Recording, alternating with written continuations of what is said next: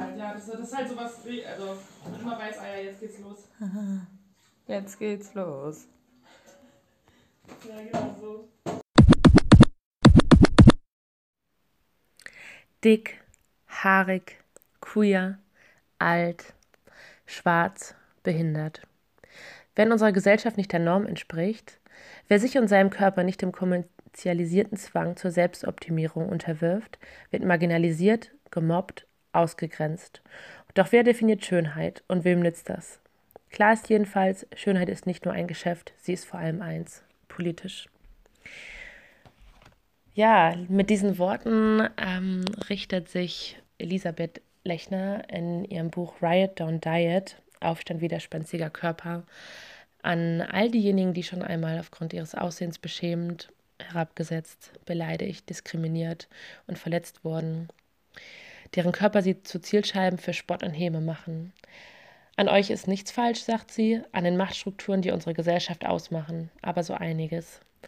Eine andere inklusivere Welt ist möglich, bleibt hoffnungsvoll, widerspenstig und widerständig. Wir sind viele. Hashtag Riot Down Diet. Hallo, hallo, ihr Lieben.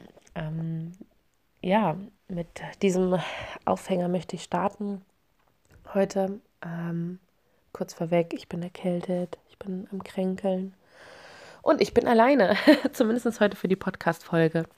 Genau, deswegen ähm, werde ich zwischendurch einige Pausen machen, um meinen Rotz aus der Nase laufen zu lassen und ähm, um kleine Pausen zu machen, um mal zwischendurch ein bisschen zu trinken.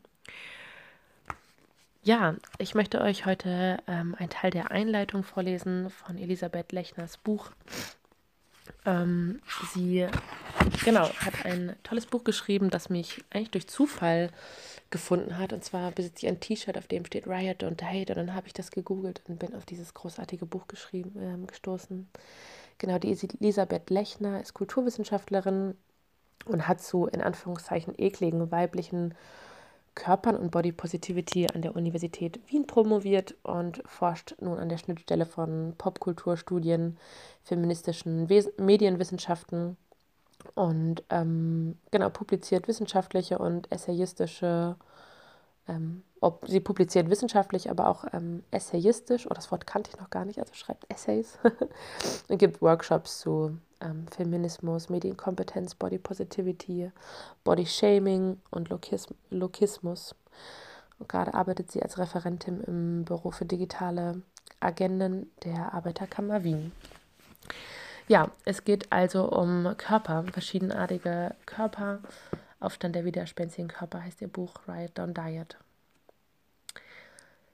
Zeit für Zorn. Es ist Zeit für eine Schönheitsrevolution, einen Aufstand der widerspenstigen Körper. Warum? Weil wir, und mit mir, mit, mit wir meine ich vor allem queere Menschen, schwarze Menschen, people of, people of Color, Menschen mit Behinderung, ältere Menschen und alle Marginalisierten, noch immer vorwiegend über unser Äußeres definiert werden, weil wir auf die Struktur unserer Haare, den Farbton unserer Haut, die Maße unseres Körpers und eine physische Fitness reduziert werden, statt das Zwischenmenschliche und Inhalte statt das Zwischenmenschliches und Inhalte im Fokus unserer Begegnung stehen, weil wir lernen müssen, Schönheit wieder politisch zu denken, sie als Kapital zu verstehen, das Schönen in Anführungszeichen unzählige Privilegien verleiht während die als hässlich oder gar eklig positionierten ökonomisch benachteiligt, gesellschaftlich abgewertet und ausgegrenzt werden. Weil es Zeit wird, dass wir eine Kultur der oberflächlichen Bewertungen, die verletzt, in eine Kultur des solidarischen Miteinanders verwandeln, die hilft und unterstützt. Aber was ist eigentlich meine Sicht, aus der ich argumentiere? Ich bin ein Kind der sehr späten 80er Jahre, geboren am 22. Dezember 1989 und weiße, autochtone Österreicherin aus einem Nicht-AkademikerInnen-Haushalt. Ich fühle mich wohl in meinem Geschlecht, das mir bei der Geburt zugewiesen wurde und bezeichne mich daher als Cis-Frau mit dem Pronomen sie, ihr. Ich bin durchschnittlich groß, durchschnittlich schwer, mit einer Geschichte als dickes Kind, in Klammern, und habe keine Behinderungen. Außerdem bin ich promovierte Kulturwissenschaftlerin. Ich habe meine Dissertation zu Schönheitsidealen und Body Positivity Bewegung geschrieben, also jahrelang geforscht. wer warum als schön gilt und welche Vor- und Nachteile diese Zuschreibungen im Leben der Menschen bedeuten. Ich habe mir angesehen, wie die Popkultur in Anführungszeichen eklige Körper darstellt, was deren Sichtbarkeit im Mainstream für den Feminismus bedeutet und welche Makel die Schönheitsindustrie Jahr für Jahr erfindet und immer neue um immer neue Produkte zu verkaufen. Meine Perspektive ist eine interdisziplinäre wissenschaftliche. Die Ergebnisse meiner Forschung stellen die Basis für meine Forderungen nach politischem Wandel dar. Bewusst lasse ich in diesem Buch aber auch aktivistische Stimmen zentral zu Wort kommen, deren Lebensrealitäten und Geschichten hier mehr Raum bekommen sollen als in Form von nackten Zahlen oder Studien in Fußnoten. Abseits von meiner Forschung, mit der wir uns in diesem Buch noch beschäftigen werden, haben mir noch zwei gar nicht zurück gar nicht lange zurückliegende persönliche Erfahrungen noch einmal klargemacht, warum wir gesellschaftlich dringend über Schönheit reden müssen. Warum Schönheit wieder als feministisches Thema mit politischer Sprengkraft begriffen werden muss, das verschiedenste Strukturen in sich vereint, die, un vereint, die Ungleichheit schaffen. Mir wurde klar, warum die Rufe der Body Positivity nach Selbstliebe allein noch lange nicht reichen und wir Schönheit strukturell zwischen Kapitalismus, Patriarchat und kolonialen Zusammenhängen verorten müssen. Die erste Geschichte bezieht sich auf ein Interview mit mir, das zu Weihnachten 2019 unter dem zugegebenermaßen verkürzten reißerischen Titel Schönheit ist, Schönheit ist ein kapitalistisches Konstrukt in der österreichischen Tageszeitung Der Standard erschienen. Wie es für Medienfragen üblich ist, wurde ich auch vor der Veröffentlichung dieses Gesprächs um ein Port Porträtfoto gebeten. Soweit so unaufregend. Auf dem Foto bin ich geschminkt, trage eine rote Bluse samt passendem Lippenstift und Nagellack.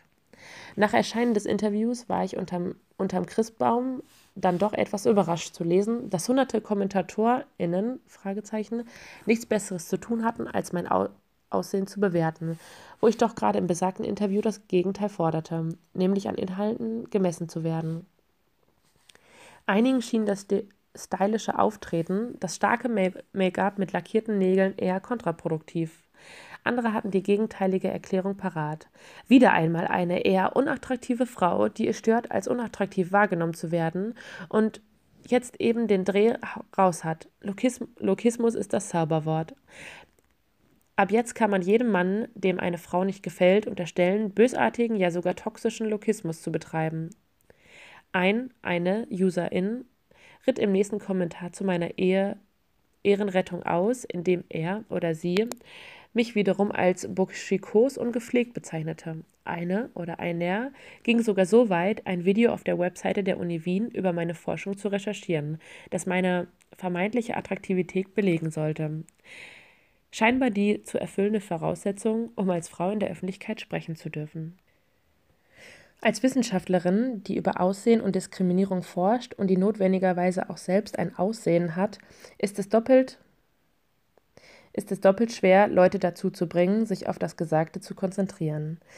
Diese Kommentare beweisen, dass wir in einer zutiefst lokistischen Gesellschaft leben, in der Menschen aufgrund ihres Aussehens bewertet, stereotypisiert und oft auch diskriminiert werden. Also danke für die Kommentare. Die zweite Geschichte ist eine noch persönlichere. Seit Jahren lese ich privat und beruflich Bücher zu Body Positivity. Ich schaue popfeministische Serien und Filme, analysiere die Kultur analysiere sie kulturwissenschaftlich. Meine Social-Media-Kanäle bieten mir Empowerment und Vielfalt, statt den immer gleichen Normkörpern, jeden Tag Normkörpern. Jeden Tag lerne ich neue Perspektiven kennen. Ich beschäftige mich mit empirisch fundierten Strategien gegen dicken Hass und weiß um, sie, um die zentralen Bedeutungen von Bewegungen wie Health at Every Size, die sich dafür einsetzen, Diskurse rund um Gesundheit und Körpergewicht komplexer zu betrachten als dies normal, normalerweise mit einem reinen Fokus auf Kilos der Fall ist. Ich feiere, dass es Frauen wie Lizzo mit zutiefst politischen Botschaften aufs Cover der historisch für ihre Weisheit und ihren dicken Hass bekannten Vogue schaffen und bin begeistert, wenn Menschen wie Sam Smith binäre Geschlechterzuschreibung von sich weisen und offen über ihren Kampf mit ihrem Körperbild sprechen, sprechen. Und trotzdem, und trotzdem passierte es mir vor kurzem, nach ein paar Tagen fürchterlicher Magenverstimmung und quasi ohne Nahrungsaufnahme, dass ich in Unterwäsche an meinem Spiegel vorbeiging und mir, halb überrascht, halb anerkennend, dachte, wow, so flach ist mein Bauch sonst nie. Wie leicht wäre es hier, toxische Essensverbote und Verhaltensweisen zu reaktivieren, einfach ein bisschen öfters zu verzichten, um ein bisschen näher an das ewig unerreichbare Ideal zu kommen. Ist das nicht verrückt? Wie viel Forschung zu Body Positivity und Arbeit an der eigenen Selbstwahrnehmung braucht es noch, dass so schädliche Gedanken nicht die erste Reaktion auf körperliche Veränderungen sind? Warum ist es so schwer, den Körper als Wahrnehmungsmaschine wertzuschätzen, statt als optische Hülle, die immer weiter optimiert werden muss? Meine Utopie ist es, den Körper als Medium zu verstehen, das mir Zugang zur Welt ermöglicht, aus unserer Umgebung mit allen Sinnen erfahren lässt. Dabei versuche ich zu verlernen, ihn für jede neue Falte, jedes Haar und jede Hautunreinheit gering zu schätzen. In einer von Lokismus geprägten Welt, in der Konzerne mit immer neu entdeckten Makeln immer größere Profite machen und besonders Frauen mit Schönheitsdruck unter Kontrolle gehalten werden, sind wir von dieser Welt der Body-Neutralität aber weit entfernt. Wäre es nicht längst an der Zeit, denke ich mir in solchen Momenten, diesen antrainierten und nur so schwer zu überwindenden Selbsthass gegen das System zu wenden? Klar, Wütend dürfen wir unserer Sozialisierung entsprechend gerade Frauen nie sein. Aber Grund genug dazu haben wir. Es wird nicht mehr reichen, auf einer individuellen Ebene jeden negativen Gedanken mit positiven Affirmationen aller Liebe dich selbst, du bist schön so wie du bist und Dankbarkeitsmantras umzuprogrammieren. Das kann Einzelnen helfen, denn für die individuelle Psyche ist es super, wenn man es schafft, sich zu denken, ich lasse mich nicht unter Druck setzen. Doch nur weil einzelne, meist privilegierte weiße Frauen mit minimalen Makeln es schaffen, sich das einzureden und den Gegenwind aus, auszuhalten, ist es ist allen anderen noch nicht geholfen. Für langfristige, wirkliche, inklusive Veränderung und eine echte Schönheitsrevolution ist Widerstand auf der individuellen Ebene nicht genug. Eine Neuausrichtung der eigenen psychosozialen Verfasstheit in Richtung Dankbarkeit, Akzeptanz und Selbstvertrauen, wie so oft auf Instagram propagiert wird, ist Capitalism, Neoliberalism and Patriarchy friendly, wie Rosalind Gill, Jill, whatever, das so schön ausdrückt und im Endeffekt nicht genug. Nicht nur, weil davon meistens nur ohnehin schon privilegierte weiße Frauen die größten Vorteile davon tragen, wenn überhaupt, sondern weil wir mit der unpro weil wir mit der Umprogrammierung unserer Gefühlswelt im Endeffekt ein System aufrechterhalten, das uns nur verletzt. Dauernd mit unerreichbaren Idealen und Unzulänglichkeitsnachrichten bombardiert zu werden, immer zu dick, zu dunkel, zu wenig, zu fit, zu queer, zu alt zu sein, sich nie repräsentiert, repräsentiert zu sehen oder gar aufgrund körperlicher Merkmale die eigene Menschlichkeit abgesprochen zu bekommen, das tut weh. Das macht zornig und das regt auf. Warum sollten wir ruhig bleiben und trotz allgegenwärtiger Aggression gegen unsere immer falschen Körper in Selbstliebe üben, während wir in derselben Zeit zusammenkommen und die Revolution planen können? Statt, oder sagen wir zusätzlich zu, den täglichen pastellfarbenen Erinnerungen an mehr Selbstliebe auf Instagram wünsche ich mir also, dass wir unseren Selbsthass nehmen und in Systemgrand verwandeln. Mit diesem wiedergewonnenen Zugang zu unserem Zorn können wir nämlich die Welt verändern. Es hilft uns nicht nur, die wahren Gründe für Diskriminierung ausfindig zu machen, sondern auch kollektiv gegen sie vorzugehen. Oder wie Musikerin Kerosin95 sagt, ja, ich bin der festen Überzeugung, dass wir immer eine Revolution brauchen. Am besten eine feministische, eine queere, eine intersektionale. Also eine Revolution, die die komplexen, sich gegenseitig beeinflussenden Diskriminierungserfahrungen unterschiedlichster Menschen ernst nimmt und von diesem Ausgangspunkt und von diesen ihren Ausgangspunkt nimmt, sie aber in ihrem Kampf um Anerkennung und Rechte unterstützt, wo immer es möglich ist. Doch wogegen richten wir uns doch wogegen richten wir uns eigentlich? Wie steht es um Schönheitspolitiken im 21. Jahrhundert? Ja, das ist die Einleitung gewesen, die ähm, mich und auch meine WG geflasht hat und dazu animiert hat, dieses Buch, also ich hatte es auch schon vorher gekauft, aber ähm, dann noch mehr gepusht hat. Ja, und in ihren ähm, fünf Kapiteln, ja, eigentlich hat sie mehr Kapitel, als es gibt, die Kapitel dick, schwarz, haarig, queer, behindert und alt. Ähm, und zum Schluss schreibt sie in fünf Schritten zur Schönheitsrevolution. Und ähm, ja, dieses Buch hat mich sehr bewegt äh, und ich empfehle es allen. ich empfehle es allen Menschen, ähm, da mal reinzusehen. Genau. Und diese fünf Schritte ähm, beschreibt sie mit informieren, Medien kompetent nutzen, sich selbst und seine Umgebung anders sehen, anders handeln und Netzwerke bilden und gemeinsam aktiv werden. Zum Schluss sagt ähm, Elisabeth Lechner, The future is unruly and doesn't care what your body looks like. Die Zukunft ist widerspenstig. Ihr ist egal, wie dein Körper aussieht. Riot, don't diet. Ich wünsche euch einen schönen Abend und ich hoffe, ihr hattet einen, ja, habt auch diesen Zorn und diesen Widerstand in euren Körpern gespürt und in euren Wesen. Gute Nacht.